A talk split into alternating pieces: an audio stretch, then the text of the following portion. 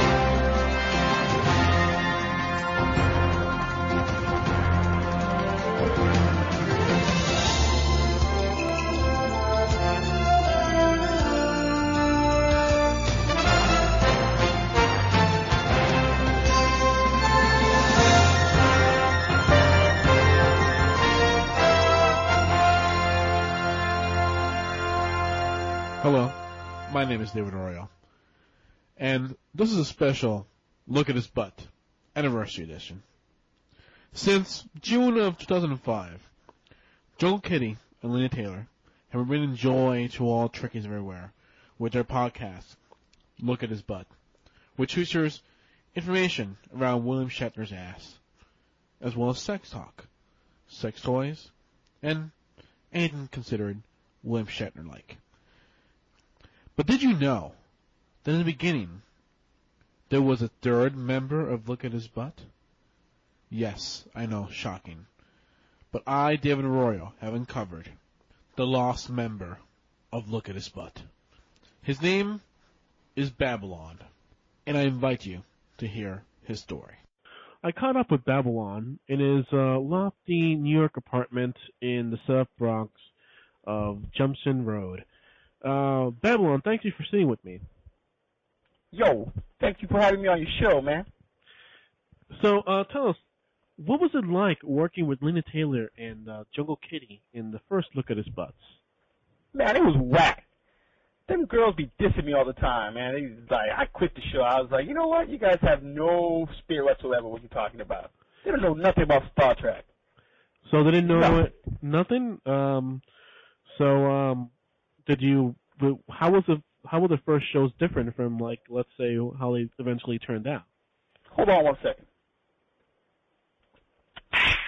Drinking my 40 here, bitch. I'm sorry, what was the question? Um, I was just asking, um, Mr. Babylon, um, what That's were Babble on, bitch. oh, okay, right.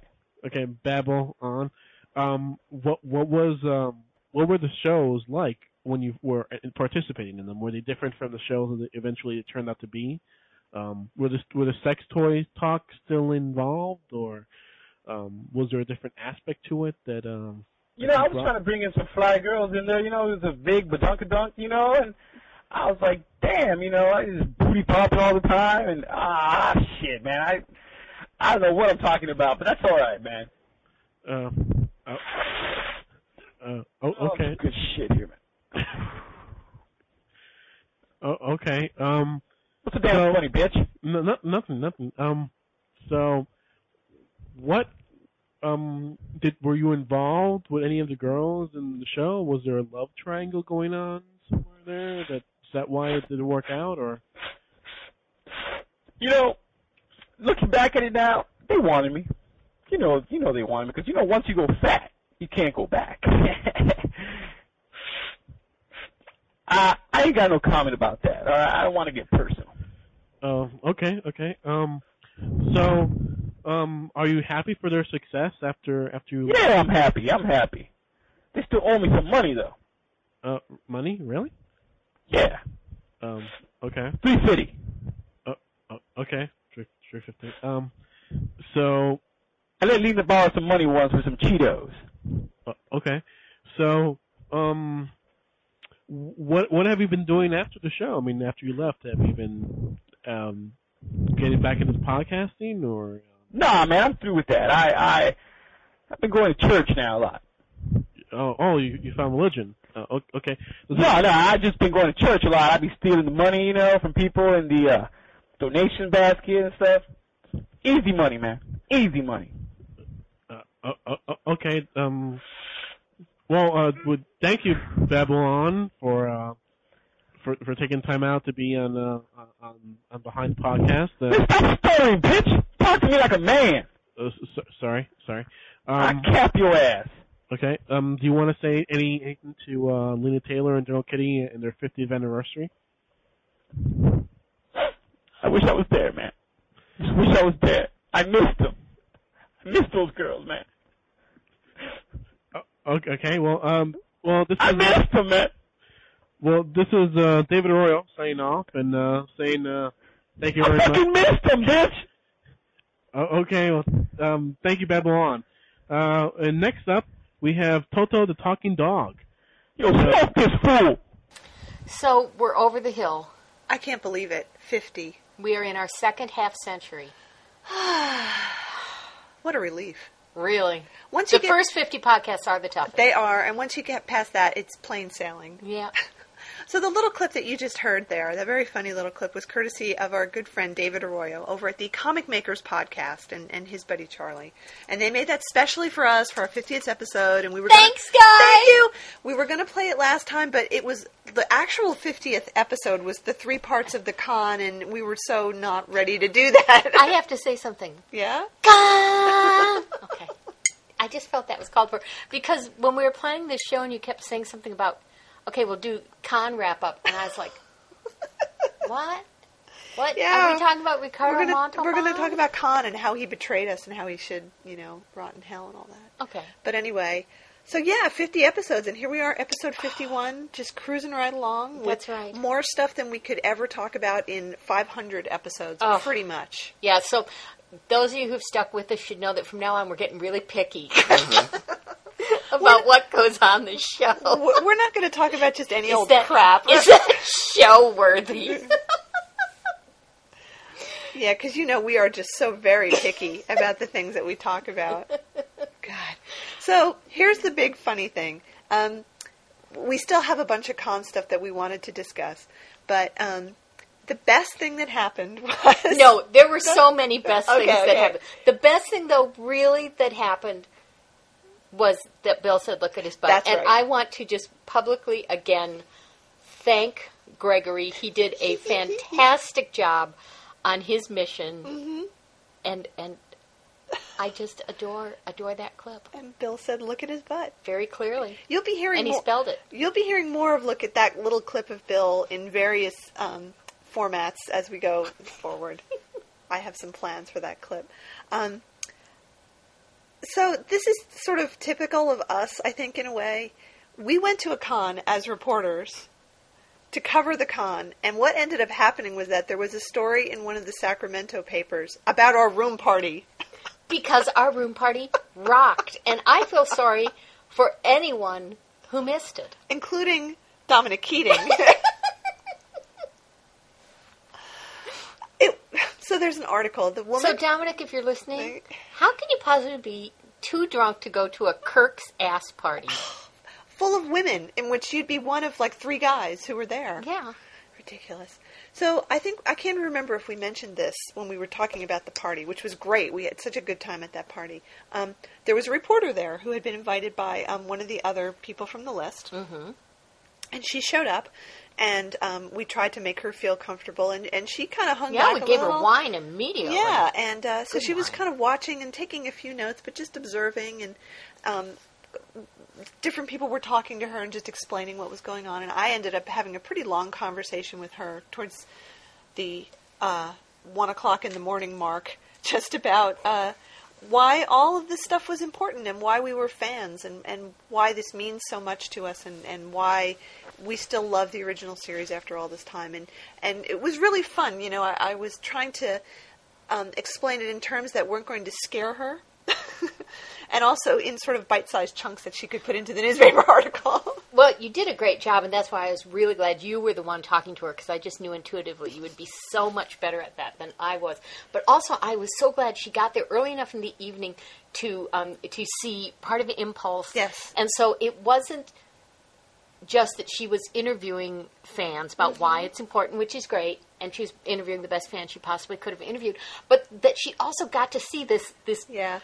This side of fandom that has not been highly publicized. Uh-huh. And uh, and she wrote a wonderful article about she, it. She did. It was so good. The fact that she got all of the conversation that was going on and how we Mm-hmm. were we were as a group doing things like talking about episodes and you know quality of EVEs and E EVE is mentioned in the article, so this is now a legitimate journalism term. yeah. It's You're going to see it being reported on it's going to be everywhere. It's great. So it was all just wonderful. The article is, our part aside, it's a really good article about the con. Mm-hmm. She did a great job of reporting on what was going on and kind of the flavor for someone who hasn't been to a con before, and um, how moved she was in the, the last day when Bill Yes. and, and Leonard were there. It's great. It's a really good. So her her name is Becca Costello, and the article is in the uh, Sacramento News and Review, and it's available online. Yes, the link and we. Mm-hmm. linked to it. And one of the things I liked about it, and I actually wrote to her after I'd read the article and told her this, was in many ways it reminded me of my early convention experiences, Mm-hmm. which is you are kind of wandering around and not sure what's going on and wishing people would talk to you. And I, I know, you know, I remember when you and I were Yeah. first corresponding and hadn't met. And this was back in the days when Bascon was called Friscon, Mm-hmm. and we knew we were both in the area, and we're talking about whether or not we were going to go. And you said, "Well, I went last year, and no one would talk to me." Yeah. And I said, "I will talk to you." Yep, I remember that very clearly. That was like my one desire that I would go and I would actually have someone to talk to Mm-hmm. instead of walking around and feeling like I was, you know, a spy. Yeah. And they were all looking at me like, "Who are you? You're you're by yourself. There must be something wrong with you." Right. Yeah. Right. So, So I thought that was great. I also love, oh, thank you, Becca, that now Rat Lady has been identified as such, yes. and uh, anybody who sees you now is going to say Rat Lady. And if she hasn't read the article, she's you know going to, to be clued in pretty quickly. But I do have to to re-emphasize that what Bill said to her is absolutely true. When he saw her and saw how she is dressed and, and Yep. the whole way she acts, he said, "You give Star Trek a bad name." Yep, absolutely. And afterwards, you know, he made that out of it, made that into a joke, but it was the God's He- honest truth. He is so right, and and that's what makes the rest of us cringe when we see that kind of stuff, and that's why I wanted to tell Becca about that because I feel like we've seen that happen so many times, Mm-hmm. and as she mentioned in the article in the other newspaper in Sacramento, of course, who do they have a picture of? The fucking rat lady. Yep. Because she's, She's the epitome of weird, over the top fan, you know, s- step away slowly exactly sort of thing. So anyway, um, let's talk about some of the other stuff that went on at the con because I Oh, made good, good, a good. few notes because I knew I'd forget some of it. But one of the things I wanted to, to share with people was uh, what passes for security at a convention. And as I said, uh, the other re- reporters, photographers, and I were standing on the side of the stage, and then we got to you know go down to the front, and then we had to come back up.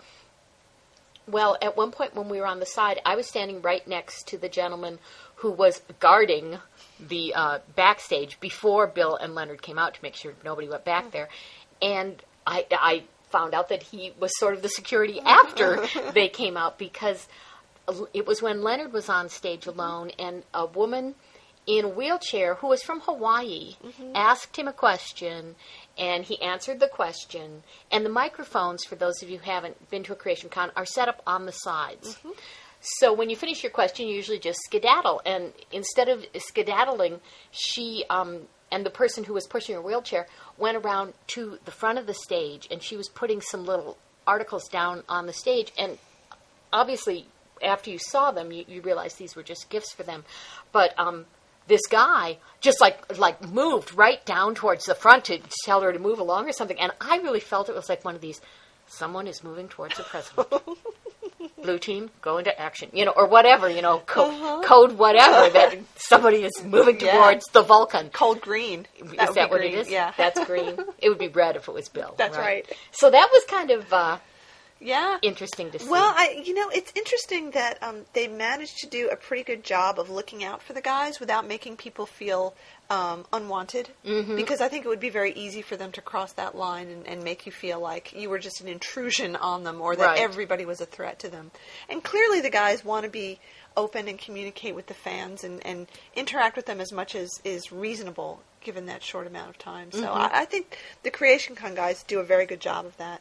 And you know, we've heard a couple of stories from people at other cons where that was not the case, and I don't know whether that was um, not Creation Con run, but people have said sometimes that the people who were running the con made them feel like they were nuisances after they had paid money for photographs or for autograph sessions that they were just being hustled in and out as quickly as possible. Like, you know, we know you paid for this, but it's such a pain in the ass that you're here. yeah, yeah. Like, but wait, I'm a fan and this is a convention. Why? So I'm glad it wasn't like that. Yeah.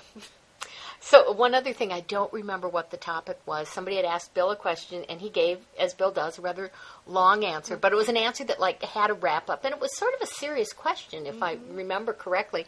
And when he had finished the question, he sort of turned almost his back to the audience, like like he had finished, and then over his shoulder he went, "Denny Crane." And the whole place went nuts.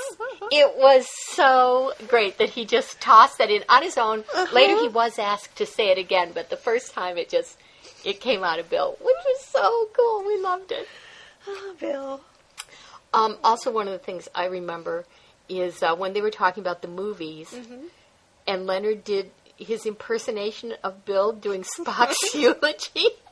That was really funny. It was really funny, really and Bill was so hurt. He was. goes, "How can you mock that?"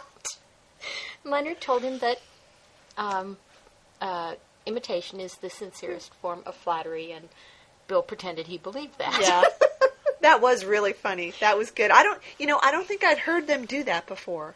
Whether that's now a, set piece in their little repertoire or whether they really just did that. That was really good. It was really good, but I, I'm going to tell you my, my favorite moment, and I've never heard them do this before, and it came out of a fan question. Uh-huh. Um, one of the fans asked Leonard what he liked best about directing Star Trek 3. Mm-hmm. And they both sort of went into some babble for a minute, and then Bill, amazingly enough, was the one who brought it back on topic mm-hmm.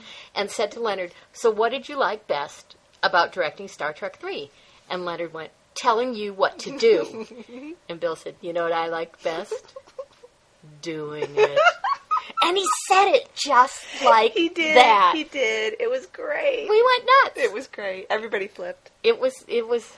It was so good. They were. They were so on. They were. They were great. I mean, they they were telling this long, silly story about um, having dinner. In uh, they were arguing it was dinner last night. No, it was dinner the night before. It was in Boston, and you wouldn't pay because you're so cheap. And it just. It. You know. They kept coming back to food, and who paid for the meal, and Mm-hmm. Right. and who eats the most, most right, and, who- who buys the wine? And yes, it was really good. It was very very funny. And Bill was just cracking himself up. he was. he was. He was very on. I think. He was probably like on super, super adrenaline Mm-hmm. because he had just done um, the Chicago Con the day Mm-hmm. before, and they did something Friday night. I don't know what it was, but it's like Bill was just rolling, rolling. Also, he said they had um, both had uh, cappuccino or something. Something, yeah. Something. And I remember once uh, seeing him at a convention where he came out and, and said something about he had just had coffee. Somebody brought him coffee, and it wasn't decaf, and so he was totally wired. And he said, "Me on caffeine just is not a good idea." Oh, I, I think I got the feeling, and if it wasn't true, it was really good acting that they were genuinely having a good time up there, really enjoying each other's company and enjoying the kind of wacky fan questions. It just seemed like they were really in good moods, yes. as opposed to the last time, say Walter Koenig, who, who Yeah. really seemed like you know he he was holding the microphone with one hand and holding his other hand out to receive the money that he was being paid. You know? Yeah, that's a pretty good description. I also have to credit both of the gentlemen. Um, each of them was asked a completely, in my view, inappropriate question about their political feelings, about the world situation, or whatever, and they were both very graceful in the way they ducked Yep. those questions. I agree. I think they've gotten that down too. Yeah. that was nice, and without making the person feel stupid for asking. Yes, Yeah. yes. Um, also, they did this toast thing at the end, that was funny. which was, um, you know, all the gold patrons, people Uh. had paid a shitload of money to be in the front, were given this really cheap, lousy, crappy champagne. I, I read a blog entry on it. Oh, yeah? week. yeah, that it was really, you know, just just cheapo crap. It, it was champagne in a box, right? yeah, yeah, in a juice box. In a juice box. and um, and they gave two of those same glasses of cheapo crap. They didn't even give the good stuff to Bill and Leonard. Yeah. They gave them each a glass of the cheapo crap, and they made a really nice toast. And Mm-hmm. the audience applauded, and everybody who had champagne drank it. And Bill and Leonard did not. They did not. In fact, um, I don't know. Gregory was sitting next to me, and he was going, "Watch for the swallow! Watch Mm-hmm. for the swallow!" And and I was saying, "He's not going to drink it. I know Yeah. he's not going to." And he lifted it up, and he brought it near to his mouth Mm-hmm. briefly, and then he quickly very put it down on the stage without Yeah. drinking it. That was pretty amusing. Well, and I was I was thinking Leonard. I was sure would not drink it because Mm-hmm. Leonard has been very public about you know that he is a recovering alcoholic. So I don't think he's certainly going to you know throw that aside to drink this piece of crap on the 40th anniversary of Star Trek. But Bill also happened to mention in the, the course of his shtick that he is friends with the people who own the Cosentino's winery. Yes. So, uh, yeah, Bill is not gonna Probably not going to have drink that. that crap Yeah, either. that was funny. But um, yes, I read a, a blog. Somebody was talking about the, the convention, and, and they were they were saying this was just this crap that they kept bringing out more and more of. So you know, the gold patrons could ostensibly go have as much of it as they wanted, but yeah. Why who- would you who want cares? to? Yeah. Ugh. yeah, That'd be good. I suppose if we had had some, um, maybe some silver rings or some gold earrings that had been tarnished, we could have cleaned them. yeah. That would have been a good use for it. Yeah. Well, and I was thinking, you know, as a member of the press. I'm sure I could have gone over and just taken one Oh, because sure. the press always gets free food at all the events they coverage, and I thought cover, and I thought, well, who who the hell wants that? You Yeah. know. I could have taken our nail polish off with it or something. yeah. That would have been good. That's true. But anyway, um, we got together all our pictures Yes. Oh, yes. Of course. that we took. And we finally opened a Flickr account. I don't know why we waited so long to do that because I'm so lazy, is pretty much why. um, so now, if you go to Flickr and you look for the username, look at his butt, all one word, lowercase, you will find the two sets of pictures that we've uploaded. One are the pictures from the Sacramento Con, which are put into their own little Flickr stream, as they call it. So um, JK took all those pictures, and it's pictures of Bill and Leonard on stage, and uh, the chairs that they sat in, and there were a couple of sort of uh, ambiance shots of just the, the crowd and everything, and then there's the picture of me holding my fingers up behind Bill's head. That's right. Captain. Kirk's head. You're Captain- disrespecting That's the true. I am disrespecting the captain, so those are good. And then the other photos that we uploaded were the pictures that were taken um, by one of our listeners uh, of Bill when he was conducting the Boston Pops, and then there are a few pictures of him at the little reception that happened as well. And those are really good pictures. They turned out really Yeah, well. yeah. And those were taken by Bozina Thrower. Mm-hmm. Um, so we will be continuing to upload pictures there as we have more things to put up because it's just a little more convenient, I think. Mm-hmm. Um, but you can always find it there. So while we were on Flickr, or while you were on Flickr, I should okay, I say. wanted I want to share with people what you said at dinner. Um, Lena set up the Flickr account and sent me an email saying we now have a Flickr account, and someday we have to go through and search Flickr and see what else is there. Yeah. Well, I had work to do, so naturally I didn't do it.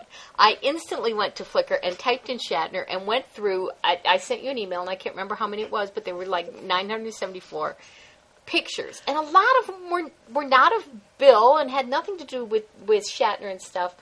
But so I kept sending Lena emails, going, "Look what I found! Look what I found!" And tell them what you said. Well, you kept, I mean, it was like so many emails in a 24 hour period with all these links to the Flickr things, and I got very nervous and I thought, oh my god, I gave her a new crack.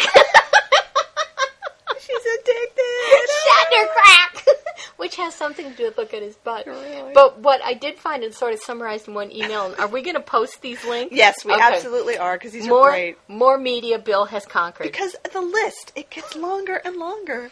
Okay, Bill is on the Liberian dollar. That is the most amazing thing. So it's a Liberian dollar with a picture of Captain Kirk and Captain Picard. Now, Yep. why Captain Kirk is in the back, I don't know. It was a mistake. Yeah. He should be in the front. They should fix that plate and mint some new money. They should because he needs to be in the front. or he should be alone. Oh, well, even better, yeah. I was like, why is the bald guy there? Why? Right, yeah. uh, there's a street named after him I saw that. in uh, Savannah, Georgia. is it Shatner Way? I think. Well, let's just click Let's just it. click through. I'm pretty sure it's Shatner Way. I like the way the picture is at a slight angle. The the the, the sign. Take it. No, it's Captain Kirk Oh, Lane. I was wrong with the little picture of the boat It's there. got a boat, and it's in front of a very nice looking and house. it's sort of tilted. Yeah. It's great. I love that. Okay. Um, there's a carnival ride. Now I want to tell you about the carnival ride. Okay. I've been on that ride. I, I was sure you had. They used to have this ride at Great Adventure in New Jersey when I lived in New Jersey at Six Flags Great Adventure. And yes, it's like this. It's a ride where um, it spins around in a circle. So there are little cars that are painted silver, and uh, it's two people to a car, and you get in it, and it spins, and um, the cars sort of.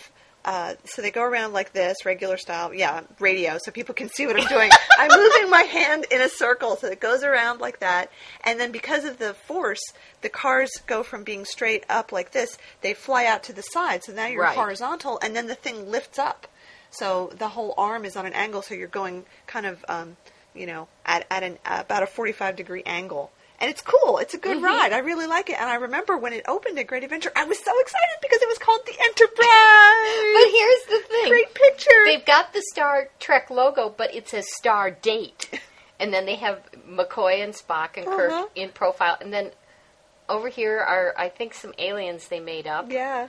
And the people in front look a little alien, too. But so, okay, Carnival Ride. Bill, you can check that off your list. It's great. I had sort of forgotten about that ride. It was a really good ride, and I loved it. And of course, because it was Star Trek oriented. Of course. I loved it. Um, here is a restaurant called the Restaurant Captain Kirk. It's in Chaweng. Co- it's Kos- in Koh Samui. Koh Samui is in I- Thailand. Yeah. Oh, okay. So it's next a time we're resort in town. Thailand, we will eat there. Yeah. Um, this is a picture. I couldn't really tell from the picture if it's a slot machine or a uh, I think it's a pinball machine, actually. or a pinball machine. I believe that is the Star Trek pinball machine. but Yes. it, it, it's it's Kirk in a, a suit we never saw him in ever, but it's a super muscled shirt, and it looks like the muscles are built into the It shirt. It does. Now, does, does look Uhura- at Uhura. She looks so hot. It's amazing. She is voluptuous with a capital V. totally. She looks great. And look at McCoy. Her. He never, never had those kind of muscles. And then there's Spock. Right. And then there's nameless person in the back shooting in the wrong He's direction. He's about to get killed. Yeah. So, Yeah, so goodbye to him. That's the pinball machine. Um, a store mannequin, that was funny. and we're we're clicking to it.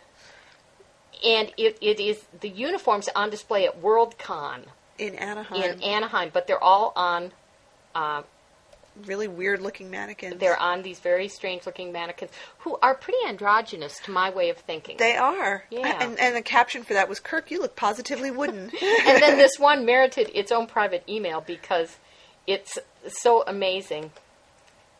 It is the Shatmobile. this is such a weird picture. Who did this? I don't know.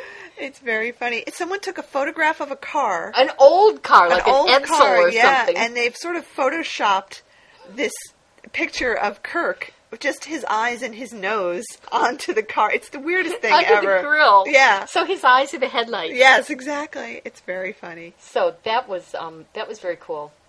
And then one one final thing. Took me two tries to get this. Have we ever talked about this particular picture of him? Well, not this particular No, one. no, but the other one. Okay, there is. You guys are instantly going to know what I'm talking about. There is a TV guide cover, and every now and then somebody prints a picture of it, like it's memorable. The background, I think, is yellow, and it's got like circles and stuff. It's real It was '60s one of those- laugh-in sort of. And it was one of those um, promotional shots that they took. Right. It's not a still from the show. It was from a photo session that Bill and Leonard did for the show very early on. Right, and and Leonard is is like standing, and I believe Yeah. Bill is sitting because Leonard's head is on a higher level. Uh-huh. And Bill's eyes, one is looking in a different direction than the other. And it's bigger than the other one. and it's a terrible picture. And what makes it so memorable to me is, first of all, it's a terrible picture. But our good friend John pointed out that he looks like Bill the cat. he looks exactly like Bill the cat. And So to me, that's the Bill the Cat picture. Well, in cruising through Flickr, I find this picture of Bill the Cat, Bill doing his Bill the Cat in Kirklight, and this is like worlds colliding. The sexiest thing in the world, Kirklight, on Bill the Cat. Bill the Cat. It is so funny. I will find the Bill the Cat picture and post it. It is just when when John actually said the thing about him looking like Bill the Cat. I think I fell out of my chair laughing Yes. because it was so accurate and so funny. And for those of you who don't know who Bill the Cat is, he was a character in Bloom County, the comic strip. And Yes. he's now in the one that is in some papers that's called Opus, which is about the penguin. Um, and and Bill the Cat was a cat who couldn't say anything except ack. and he just was always drawn with one eye bigger than the other, kind of looking in a different direction, and his tongue hanging out, and his hair sort of all askew, and he always looked really crazy. And He Bill, did. and His tail was always crooked. it was always crooked, and oh, he, Bill looks just like him in that picture. He So- was like a picture of a nervous breakdown. he was. So now we have not only Bill the Cat, but Bill the Cat in Kirklight. It's great. And I hope we will remember to um, revisit Flickr occasionally. And I did spend way too much time searching for Shatner, Star Trek, Captain Kirk, Star Trek, Star Trek. You know, anyway, I had much, much fun with that. It's great. So, if any of you folks out there find some pictures on Flickr that you think we might not have come up with because they were tagged incorrectly or something, send us the links. Cause Oh we'd love yeah, to see and them. and uh, as you know, we are compiling the complete list of media William Shatner has conquered. And you know what? What? That's what our book should be. What a brilliant idea you just had. Wow. It's the beer. I'm halfway down. That's brilliant. I love that idea. Okay, that's the book The complete list of media conquered by, by William, William Shatner. Shatner. Yes. Yes. It's the companion to every other book ever written. No matter what you're reading, you should set it aside and read this. Okay, good. Excellent. We'll be okay. bazillionaires. We're working on that. Okay, talk about the very special email. Well, as we mentioned a couple weeks ago, we had gotten um, this wonderful email from a guy named Ryan who had asked us for a recommendation for a sex toy. And we, of course, recommended the Rabbit Pearl because what else are you going to give? You know, that's perfect. Um, and he had also mentioned that his wife was pregnant, and we talked about that, and he was wondering whether the baby was going to be delivered at the con and all that. And if Bill would deliver the yeah, baby. and that would be another media he had conquered. labor. Yeah. So he he just sent us an email. Uh, it says, "Hey guys, I was really excited to hear that you read my email. I just listened to it today because I've been immersed in baby mania. The good news is that it was a girl. Yay! The bad news is that she was born on the first day of the con, so Shatner didn't get to deliver her." And he says, "Oh, I guess we'll just have to try again with the next one." So this is my question. Did she like have the baby and they went, oh good, a baby, and went off to the con anyway? He doesn't say. He is going to send us a picture. The little girl's name is Clara, which is a very cute name. And then he said, P.S. My wife Emily got a real kick out of being mentioned on the Butt Girl podcast. Oh, and J.K. was right about the rabbit speeding up the delivery. Clara was a day early. Ah, so if you're getting impatient, ladies, Use your rabbit pearl. Use your rabbit pearl. There you go. I love that. So congratulations on the baby, Ryan and Yes. Emily. That's really, really wonderful. And um, yes, we'd love to see a little picture. and um, the next two children should be named after us. Yeah, I think so. And Wait, you- wait, is her nickname going to be Bunny after the rabbit pearl? Oh, that would be really Oh. good. And if possible, try to have Bill deliver the two next babies. Yeah, twins. Twins, yeah. Yeah. Or he could call them Spam and Aquanet. That's true. Those are great they names. were. Um, I just want to do a quick shout out to the guy at the Palo Alto Apple Genius Bar. Um, for Yes, those of you who do not know, this is a scandal. This is an absolute scandal. It's the everywhere. latest version of iTunes, iTunes 7, when you uh, let it update your iPod, a lot of people are having problems that it won't play this or that or things they used to be able to play. And what I found was I could no longer play podcasts. And as, as of this recording, Apple has not commented on this or issued a patch. So, Steve, get on the job. Very bad. But um, so I took mine over to the, the Genius Bar in Palo Alto and got a, a guy to upload earlier firmware and the whole thing, and now it works, which is great. I can listen to my podcast. But of course, when I handed him my iPod and told him what the problem was, he naturally went to my list of podcasts and saw that yes, when you do play one, it, it crashes. And then he said, "What's look at his butt?" I said, "It is a podcast about William Shatner's butt." Mm-hmm. Really? Yeah, really. Is it good? like, what were you going to say? No, it sucks. I hate it. That's why I have I it on here. it's great. I'm one of the hosts. And he was like thrilled. And he said, Are you on iTunes? Yeah. Wow! And he introduces me to, in the course of fixing my, my iPod, like three other people. She's got a podcast. She's on iTunes, you know. And so it was great. And he said he was going to go home and download it and listen to it. So, and I, I wish I'd caught his name, but I didn't. But you know who you are if you're listening. This is my shout out to you, and I just want to let you know that the iPod is working, Yay. and I will not um, let it uh, update itself until Apple issues a patch, as you advised me. But I hope you're enjoying the show. Yes, I think that's great. And I, I just wanted to tell you the little story I told you earlier that um, I had been hearing about this problem with uh, the podcasts, and it hadn't affected me, even though I went to the new iTunes because I have an old iPod and it won't update the, the firmware or the software any further, so it's okay Lucky for my. you. Yeah, I know. Um, but I I saw my name in a thread on another forum, and someone the title of the thread was "Lena Taylor crashed my iPod." It's like what?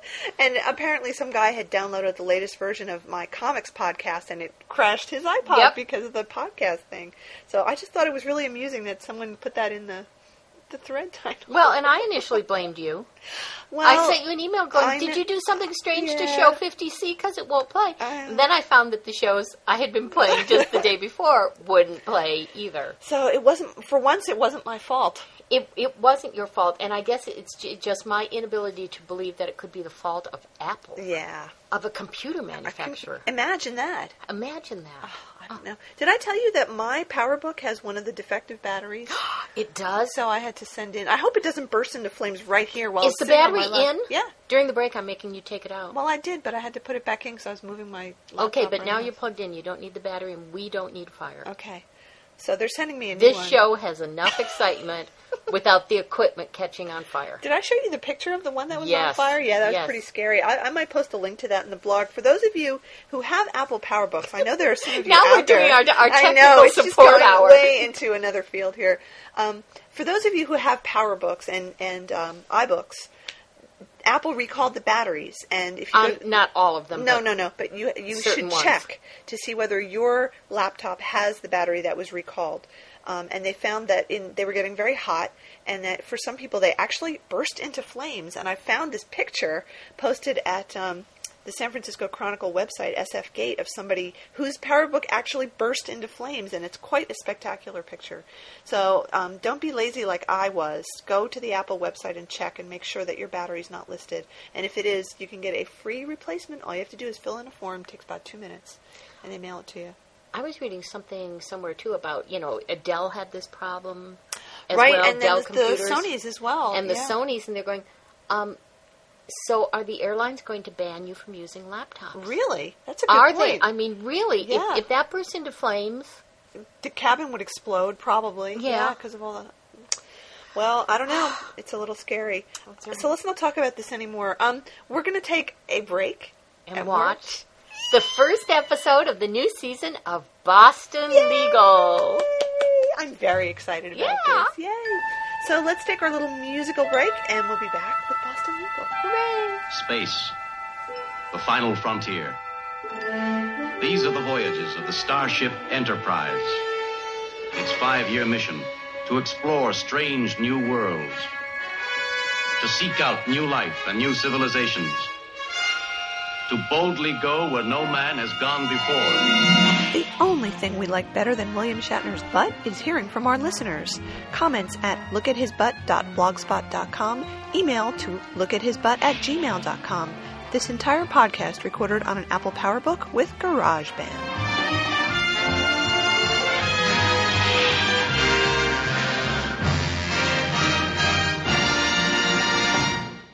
This is TSFPN.com, the sci fi podcast network.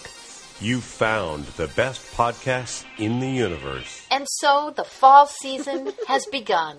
With explosions and car chases. Oh no, that's a different show. Yeah. Sorry. One that we don't watch. Yeah. Right. I got confused. Our show has some lawn, some sex, and lots of bill. Lots of Bill. Actually, not that much Bill in this initial episode, No, no. Uh, but enough.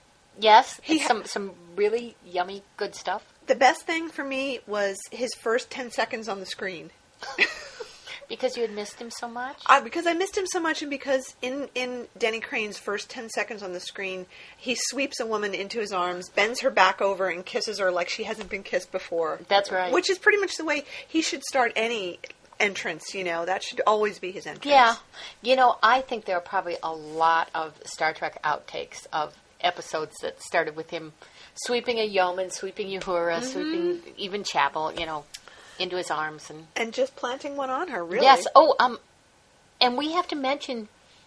Was it at the con that Bill said this? Somebody asked him about kissing Jeri Ryan. Remember this? Oh yeah, yeah. And he said it was better for her than it was for him. what a slam! Go Bill.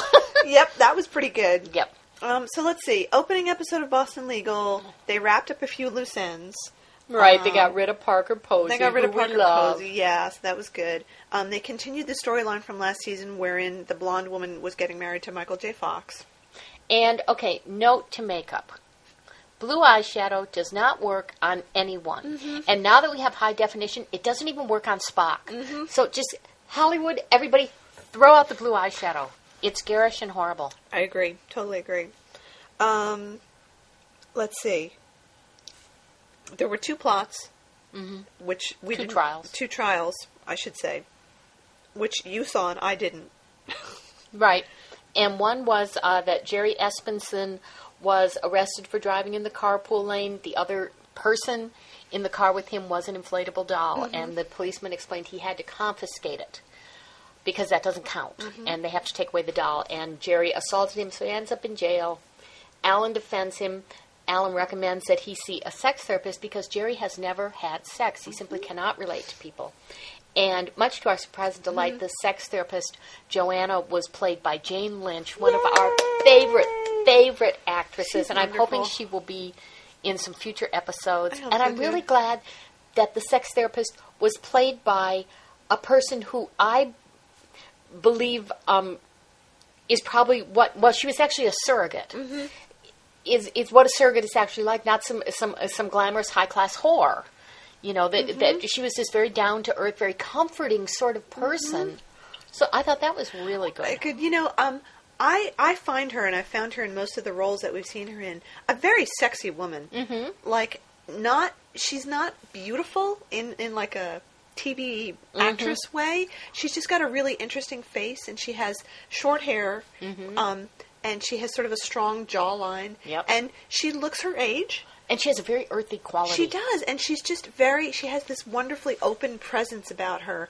You know, she's not um, aggressively feminine, and I I find that very refreshing, and I think that really works for the character that she's playing here. Is that you could see that how that would be good, and she has a very calm presence about her also, Right. and sort of a deliberate, slow way of speaking, and uh, she's just great. Yes. so good to see her. So what this sort of led to was um, Denny or Alan telling Denny this is what has happened with Jerry that he's got this doll, and they have a really fun discussion of Denny saying, "What you you've never done it with a doll?" and Alan going, "Have you?" And Denny says, "Do you want to meet her?" and he has a doll that he keeps in a closet At work, that he's the hmm. only one who has a key to. Mm-hmm. And the doll is a custom made doll who looks like Shirley Schmidt. Mm-hmm. And her name is Shirley Schmidtho. and Denny, when he introduces her to Alan, is so cute in the way he sort of presses his face Yeah. up against her, like they are a couple. yep, exactly. And he says, This hoe knows how to entertain. That was really good. Um, we are then treated to a scene somewhat further down the episode where he's actually banging the doll in the closet. And the best part about it is, well, there are two things. When you they show the closet door opening, it's a closet, okay, with nothing in it but the doll, as far as you can see, except hanging on the wall is a picture of Denny Crane. of course. But remember, in his apartment, he had pictures of himself all over. So in a locked closet in his office, he has a picture of himself doing sort of a Denny mm-hmm. Crane-ish pose, like straightening the lapels on his suit. well, it's one of the something. publicity Yeah, shots. it's great. And um, the other You thing, know why it's there? Why? Because Denny Crane means business. Because he looks and at he's it. showing that doll. He looks at it and he just gets hard. Um, Yep. And then the other great thing about he's sort of got the doll in front of him and his jacket is off and his shirt is all loosened and he just he looks like he's really in the middle of something. It, look, he looks great. He looks Yes. so good. He does. He looks wonderful. Um, and you were talking about his hair is a little longer. It's a little longer. He looks good. You know, I was even noticing in one of those scenes that the gray suit that they dressed him in even looks a little big, yeah. slightly. Well, we know that's typical Bill. He starts the season Yeah. out, you know, sort of slimmed down. Um, when I was first watching this, I was kind of thinking his hair a little longer was looking a little more toupee-like to me when it's combed really neatly.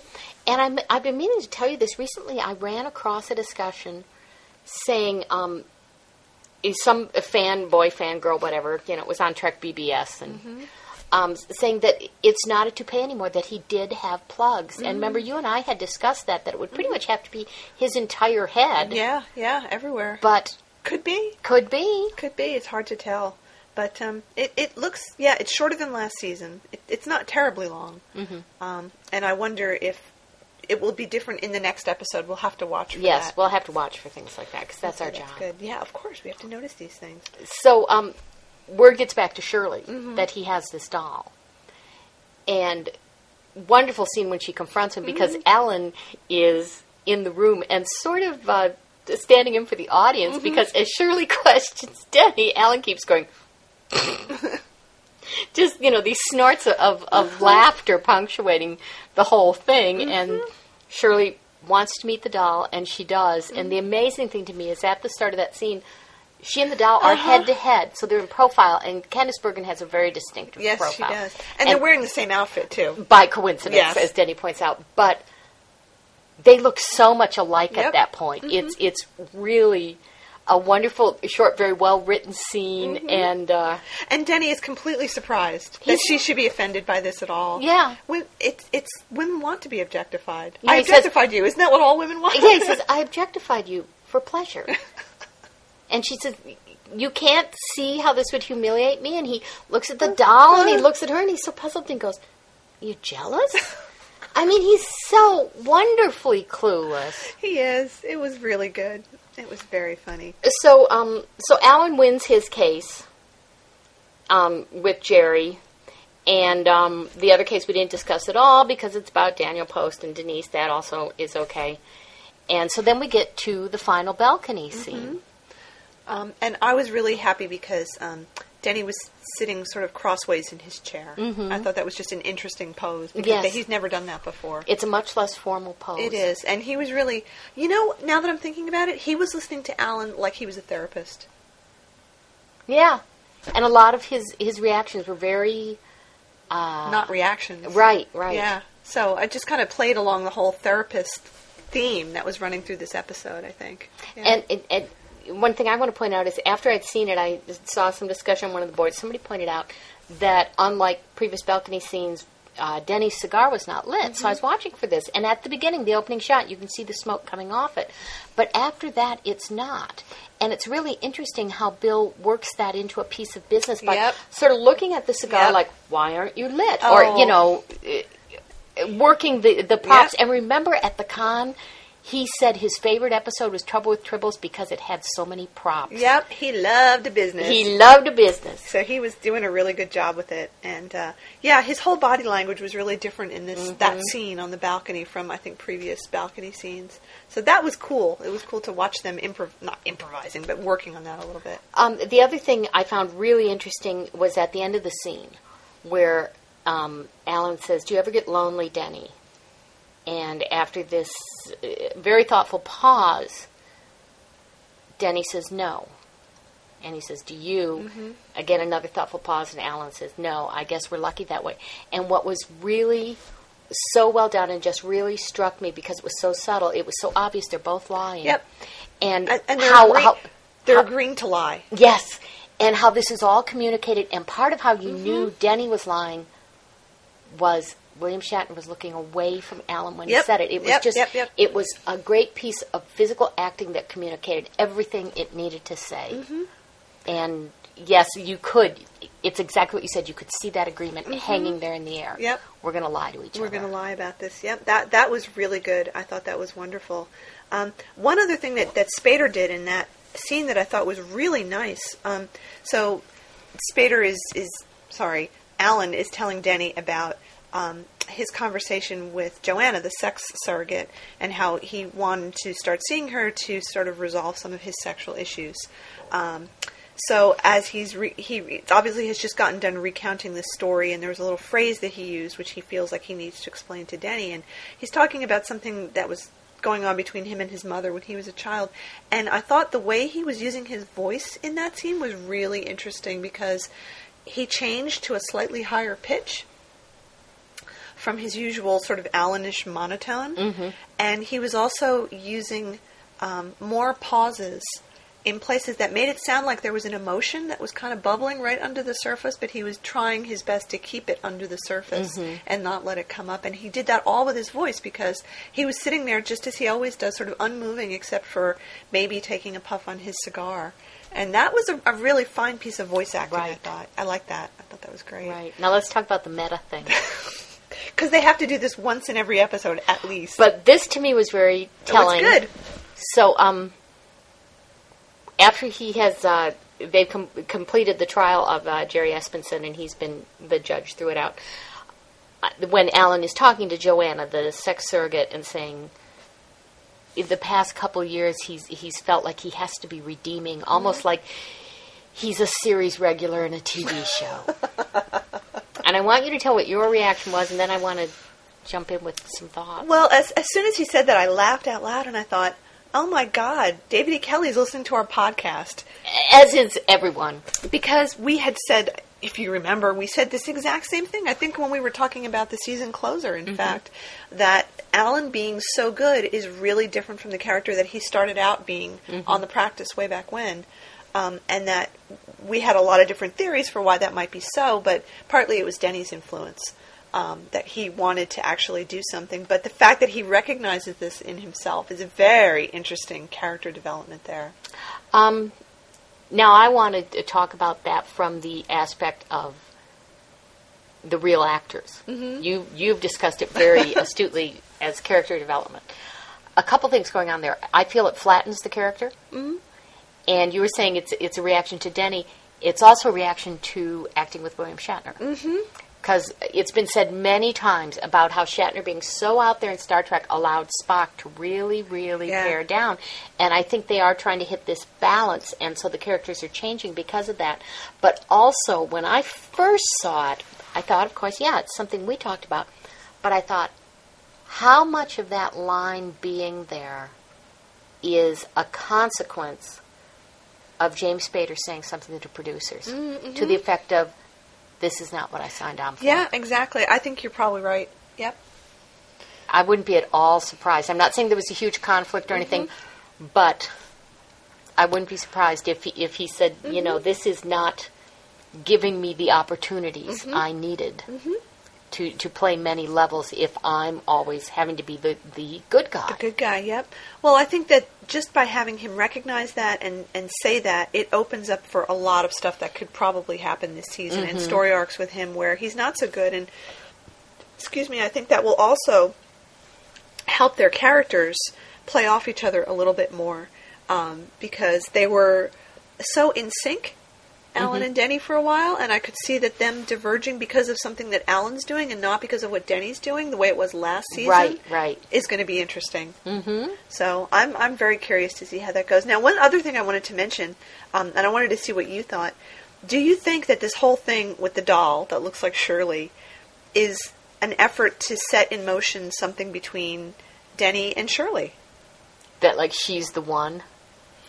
I think that's sort of been implied all along mm-hmm. since Shirley came on board, and to go too overt with that, I mm-hmm. think would be a mistake. It's kind of like there's there have been so many series where there's been this this sexual and romantic tension mm-hmm. between two characters, and then around season three, season four, they get them together, and the show just dies yep. because the tension was what was interesting, and uh, I hope they're just going to keep it a very delicate balancing act. But I had the had the same thought: is this a plot line that's going to be developed? But from what we saw of coming up next on Boston Legal, uh, there is going to be a young woman apparently that, that Denny develops an interest in, but it could be the same sort of interest he had in the Jeri Ryan character, Right. which is completely unrequited. But I like what he says. Yeah. She could be number seven. Right. But you get the feeling that Denny says that, you know, whether we see it on the screen or not, Sure, but Denny says that once a week. Yeah, you any, know. any woman he sees or any woman he's banging or Mm-hmm. whatever. That's funny. Well, um, too bad there wasn't more Shatner in this. Yeah, But that's okay. But it was good. We got to to see, you know, Bill doing some wonderful, wonderful work. Yeah. Well rested after the summer. I know. How many times do you think they had to film that kiss with uh, Denise? 10, 20? Uh, well, you know, I'm thinking it's probably like the kiss with the Uhura that Bill was basically running the clock out on. I could do that better. I think, you know, I need to do the, you know, just just dragging it out. yep. I think that's the way Bill would do it. Yeah, and did you notice when she came up from it finally for air, she was cross-eyed? She was, I know. She was doing her Bill the Cat. She was. it just knocked the wind right out of her sails. That's right. What what little sails she had were now windless. Oh man, so um, that was great. I'm I'm really glad it's back on the air. It, it was funny not having it on for a while. I was know. really missing it. Yeah. it's nice to see Bill back in action, even though he didn't win the Emmy. No. okay. No. That's okay. That's okay. Um, you know, Alan Alda's show was going off the air. They wanted to give him a send-off Mm-hmm. gift. Okay, fine. Bill's got a couple of them at home being splashed, and so that's okay. And he'll have more eventually. So it looks like next week they're bringing in more pointless young attorneys. Yeah. Who will last, what do you think, third of the season? Well, maybe more hobbits, Maybe basically. they'll kill them off. Oh, that would that would be be- good. They'd Denny, Denny shoots them. that for be being good. pointless. They'll be red shirts. They'll get in the way when somebody tries to shoot Denny. He's going to have like an away team now when he goes to. Oh, last, last season he had a wedge, and now he gets an away team. That is, oh, yeah. Denny's away team. I, and I'm going to make a prediction. This season is going to be the one where there is going to be a more um, blatant Star Trek reference than what we've seen. Oh, I, I wanted to mention that um, they're doing such interesting things with the casting, Mm-hmm. I think. And um, one of the judges in this particular one was played by Armin Shimerman, who played Quark on Deep Space Nine, and who we saw in the lobby of the hotel, busily doing checking his email or whatever he was doing on the computer. And I, I think that was another um, Star Trek reference right Mm-hmm. there. But I think there's going to be something like somebody is going to have it on on the TV, and Denny's going to say, "I I look a lot like that guy," or something like that. Or there is going to be the case you and I really want is where they confront the copyright issue using fanfic. And since we have now been written up in a paper as fanfickers, I think they. They should bring us in to be their their their their source, their their research material I totally agree with that. um, just to just be Bill's hangers on for a week. yeah. And Um, now, didn't you, you say you had heard that there was going to be a wrestling scene in? William Shatner said it. Somebody was interviewing him, and he he said um, that he and uh, Spader had just filmed a wrestling scene, and my response was nude. Don't know, but that's that's going to be coming up. I can't wait to see what that is. There, there was one really funny thing um, in the balcony scene this time when uh, Alan is saying um, that sometimes he really wants a caring touch. And he's kind of going on about this, and, and he says this, and Denny kind of looks down at his cigar, doing his little business again, and he says, uh, "Not taking you on a fishing trip again." Yeah. which was good. I thought that was really good. Yes. Um, so I wonder how much more they're going to do with that. I mean, there there was so much of it, especially at the end of last season. Yeah. building on the the faux homosexual relationship there. Well, I wouldn't be surprised if they actually at some point ended up taking this into a threesome where they they share a woman. Wow, that'd be very. They got to compete with HBO, you know. That's true. Oh, and you know, I also wanted to mention. I have to get this in that when um, Denny first shows the doll to Alan, and he says something like, "You know, do you want to try it?" Alan says, "I'm holding out for the real thing." Yeah, that was a reference to Shirley, though. Right, but but I, I remember last season we had talked about how Alan has this real respect for Shirley and mm-hmm. finds her a very desirable woman. And I like the fact that they're continuing it. And Oh, when I he see. says that, Yeah. he's saying it seriously. Mm-hmm. Like he still thinks that she's a really desirable woman, even though she's older and is not hiding the fact. Although we both agreed that she'd had some work done over the summer because yes, her eyes look yes. bigger. Um, I think it, it's completely consistent too with what we learned about his relationship with his mother. That Yeah. he would have this um, sexual attraction for a, a, a powerful, intelligent older woman. Yeah, I, I agree. I just love the fact that his desire for her is not being portrayed as something abnormal and freakish, mm-hmm. which it often is on television. Whenever a younger man finds an older woman desirable, it's like this totally weird thing. Like, Yes. oh my god, you must be sick. But because he's not 20 and she's not 50, Mm-hmm.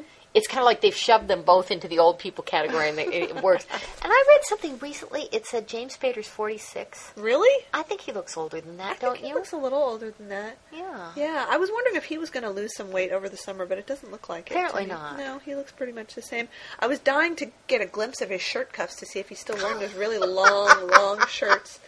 And of course, you know, as soon as the balcony scene came on, the two of us were like, "Oh, we were there, we were there, we were there."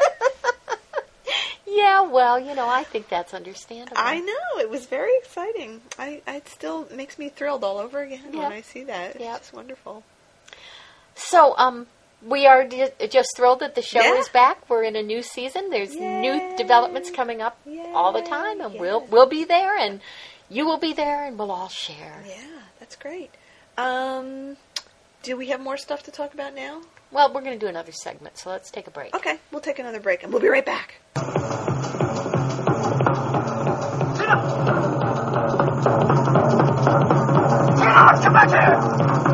Be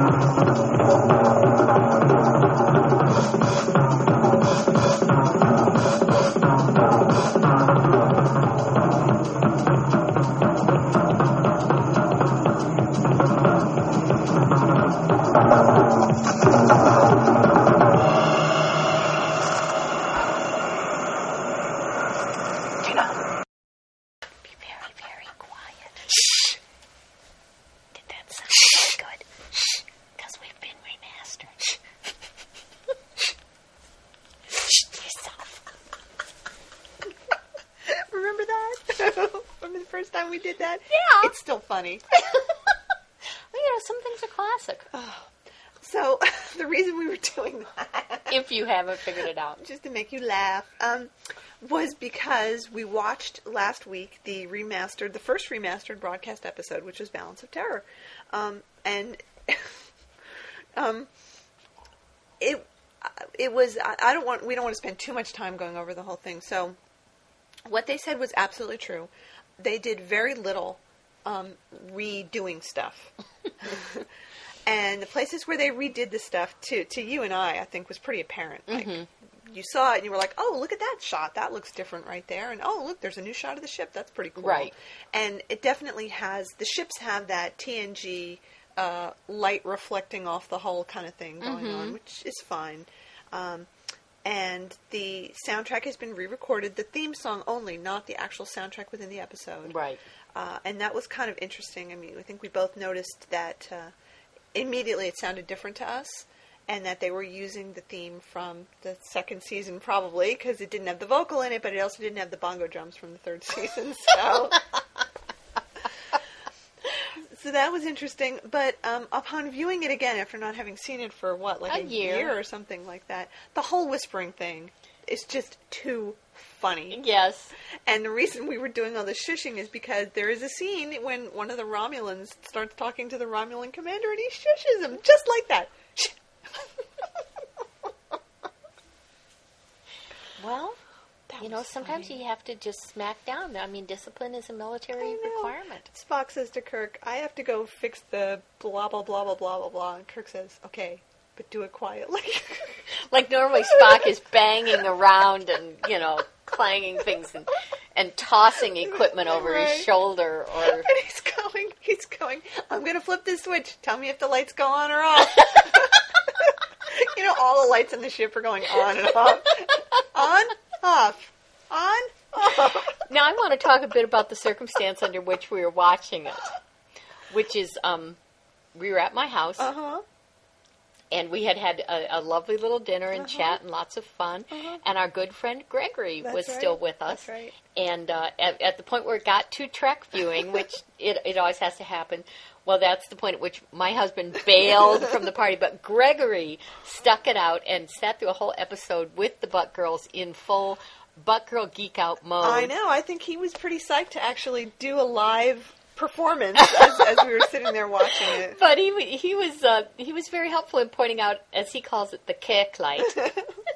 and uh, we had a discussion about how important Kirklight is, and that actually they will continue to give power to the Kirklight after they've cut off life support. That's true because there's a scene where all the lights on the ship are out except for the Kirk light. It's the only light on the bridge, and there it is, right on its face. And there was an enormous amount of Kirk light in this episode. Oh. Right from the very beginning, there is Kirk light in the ship's chapel. Mm-hmm. Just for him, Yep. as he's sitting, standing at the podium, reading from the faux Bible or whatever it is that's there. It's like right there, right Yep. across his eyes. It's quite amazing. And as I was telling you, I recently watched Mantrap, Mantrap, the very first episode that was ever aired, and every single time there's a close up of him, it's Kirklight. Mm-hmm. Always. And once you start watching for it, it's kind of fun to watch as they cut from like a two shot where he's, you know, in full light, light. close up, Kirklight, It's great. full light, Kirklight.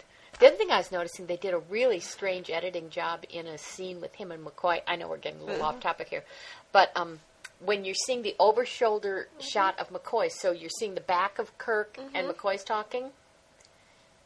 Kirk's hands are at his side, but when you see the reverse and they're having the same conversation, Kirk's arms are folded, and so and they keep cutting between these two shots, and it's almost like a little hand dance or something. Whoops, continuity. Yeah, Uh, well, uh, they haven't been broadcasting in high def, I don't think. And I don't have a high def TV, so it doesn't matter anyway. I don't either, but um, from some of the the uh, fanboy chatter I've been following, Yeah. they aren't. They and they're aren't. going, how can they say this is high def and then not deliver it Yeah, in high def? It is a little weird. Um, you can see a difference though. In just in the remastering, the print looks really cleaned up. You can see a lot more. The colors are very vibrant. Um, it just looks better now. The one thing that bothered me a lot was that, as we had found out at the con, because I asked um, Michael Okuda this, the syndication cuts are intact for the version that they're showing on TV, and the cuts are horrible. They're just awful. And in fact, for me, um, the part of the episode in which they see the Romulans for the first time as I remember it, was a very carefully constructed scene because they're waiting and they're waiting and there's all this tension. And finally they get the signal and it's wavering and Uhura's trying to get it cleaned up. And then they see the Romulans and Mark Lenard turns around and you see that mm-hmm. he's a Vul- well he has Vulcan ears and there's a series of reaction shots on the bridge. And Stiles the racist is like you know his face is black with hatred. And Kirk is sort of you know like a little bit surprised. And Kirklight was surprised. Surprise, Kirklight. And I think there might have even been a quick shot of Uhura in there. I don't remember. And then they cut to Spock, who looks very amused. Even Mm-hmm. he just sort of has an eyebrow raised in a quizzical way, but he has no um, sort of emotional reaction to it. And then they cut to a two shot of Kirk and Stiles, and they're both kind of looking back at Spock, and then they look back at the screen. And it's really well done in the original editing. It kind of goes around. You get this reaction. And Spock's is kind of the punchline to it because you know he's he's curious but amused by this, and all that's gone. Yep. When they cut it, it's just like they cut to this reaction of of Kirk and Stiles, and it totally breaks the flow of the scene. Yeah. It undercuts all the suspense. It sucks. Yeah. Um, I, I do want to tell you that, as I said, I've been following some of the blabber about the remastering, and somebody has actually asked if, in doing this, this cleanup, this update, whatever they're calling it, are they painting Spock green? um, I don't think so. I don't think so. No, I don't think so. But man, in that high def, can you see the blue eyeshadow? You sure can. And wow. Pine Trees posted a link to ASC um, pointing out that not only can you now really see the blue eyeshadow, you can see the Barbie doll pink lipstick Yes, uh, on Spock. I mean, it's It's true. It, it's really amazing. Um, and Kirk just looks so good. And the first, I, I was I was emailing you as I was watching. I it. remember that, and I normally do not get these play-by-play emails from you. Unlike me on, you know, Kirk like crack, and I I send you things over and over. I'm getting these emails, or I, I logged in the next day and, and get them all, you know, saying, "Oh, they just showed this, and you look so gorgeous." Next email, you know. It was just so funny because I was sitting here watching it, and the, the first couple of minutes with the scene in the chapel, he looks so so good. Unbelievable how good he looks. It's just great. Ah, that was wonderful. Yes. So we were very happy with all that. Um, it was good, and um, so they're showing them here at eleven o'clock on Saturday nights, and then they're repeating them on midnight on Sunday. And I've yeah, but in some cases they're showing one, on Saturday night and one on Sunday. It's really a screwy schedule. So you just have to check where you are. So it's on the station that used to be um, UPN, right? Yes. Yeah, it's CW now. I think. which to me stands for country and western. It I'm sure not sure what it really is supposed to stand for, or but the name of my company, even. Um, yeah, that's true. Uh, but yeah, it's they- country western Star Trek. Yeehaw! it's kind of weird. Um, That's what you say instead of make it so. Yeah. uh, I'm trying to think if I've heard any other little gossipy bits in between there. Um, there still is no release date for the DVDs, although they are coming out. Well, they have to. There is no way in the world Paramount would put even ten cents Mm-hmm. into doing this if they weren't going to do DVDs. Yeah. Uh, You know what I like on our particular station here in the Bay Area is um, while the episode is running, they have commercials saying, you know, watch it next week at this time. And when they have the little ID that they just have the still, it's just Kirk. Like it doesn't even say Star Trek. It No, just- it- it's a picture of Kirk. I was like, know. that's all you need to That's know. That's all you need. It's There's Kirk. nothing else to say. No, no. Case closed. Case closed. Just Kirk. Yay. Yay! So that's good. So I think that wraps us for this show, right? I think so too. Um, if you've been watching, if you've watched remastered episodes, let us know what you think. We'd love to hear from you. yes. Um, and if you noticed some stuff that we didn't, because that's always possible. Not likely, but it's possible. it could happen. it could happen. in a parallel you universe. never know. You never know. And um, we still have a bunch of such cool stuff that's going to be happening soon. in We're the so next excited. few weeks, people, we have so much awesome, awesome stuff in the works Yeah. for us and for you because we share all these wonderful things with you that you you are definitely going to want to keep tuning in and going, oh my God, the Butt Girls have hit their pinnacle. There can be nothing greater than this, and then we will have something greater than that. We always will because risk is our business. Yeah, it's sort of a family business that we inherited, and um, I want to tell you something. Though. oh yeah. At one point, I maybe you, you didn't hear this. Greg was asking me if Kirk actually ever says "risk is our business" or is this something No, we I made up as a joke? And of course, as the true geek I am, I believe I told him the whole plot line Did of the really? episode that led up to him doing the "risk is our business" speech. And so I'm sure Greg has filed that under the "sorry I'm asked" category. Well, when we get around to watching that episode, I think I'm going to do uh, a sound clip of the "Risk is our business" speech, and we'll just we'll drop it in there with some of the other stuff. That would be Okay, really cool. good. Okay, so um, that wraps it up for episode 51. I know it's amazing. So we'll be um, steaming right ahead with episode 52. Yes. next week, same time, same channel, sort of. Whatever. yeah.